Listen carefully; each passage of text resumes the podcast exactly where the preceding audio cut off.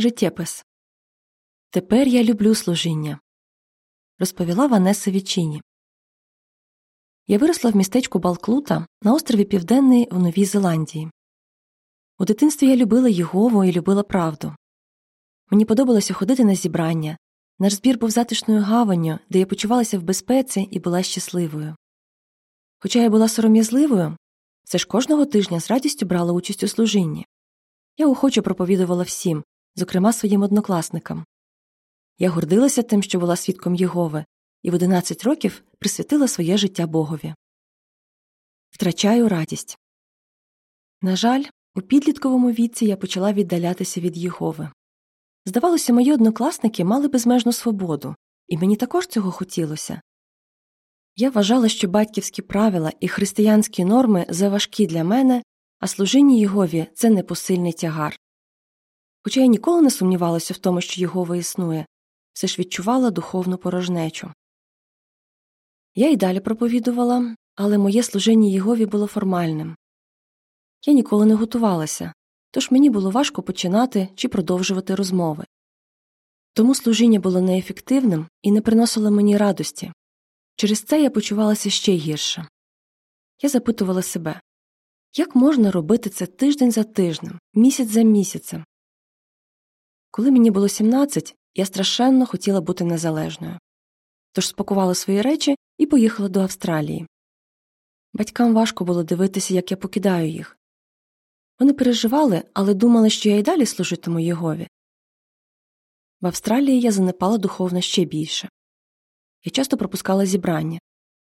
Подружилася з молодими людьми, які одного вечора йшли на зібрання, а наступного в нічні клуби, де пили і танцювали до ранку.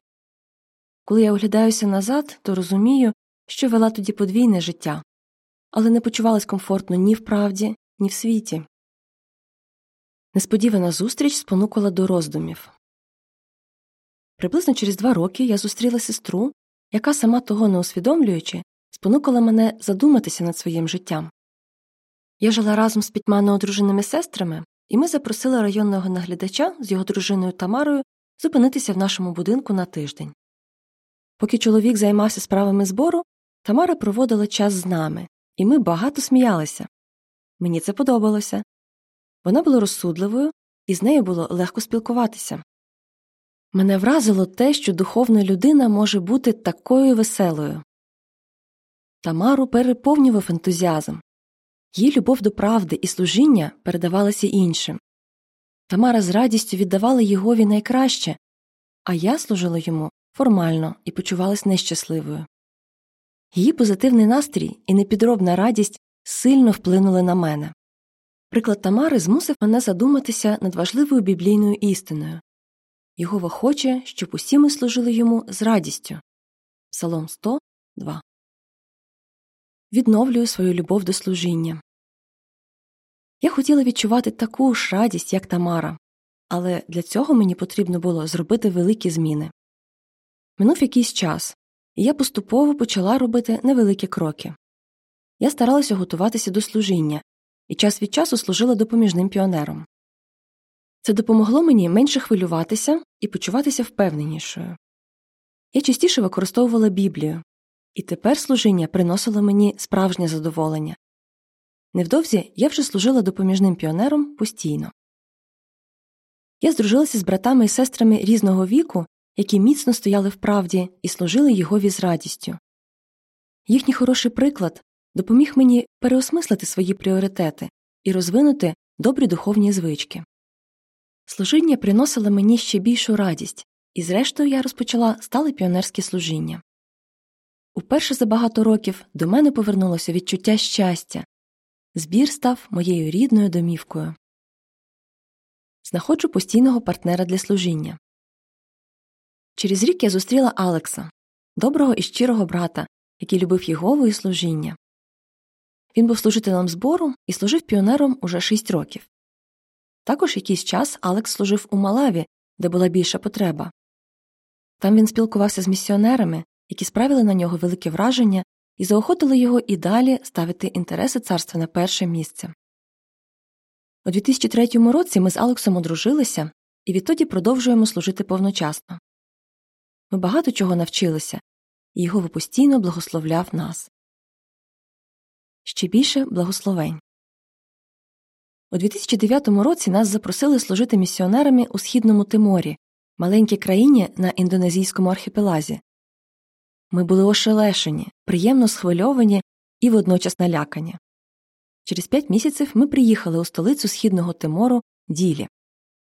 Тепер наше життя докорінно змінилося. Нам довелося пристосовуватися до нової культури, мови, їжі та умов життя. У служінні ми часто бачили дуже бідних, неосвічених і пригноблених людей.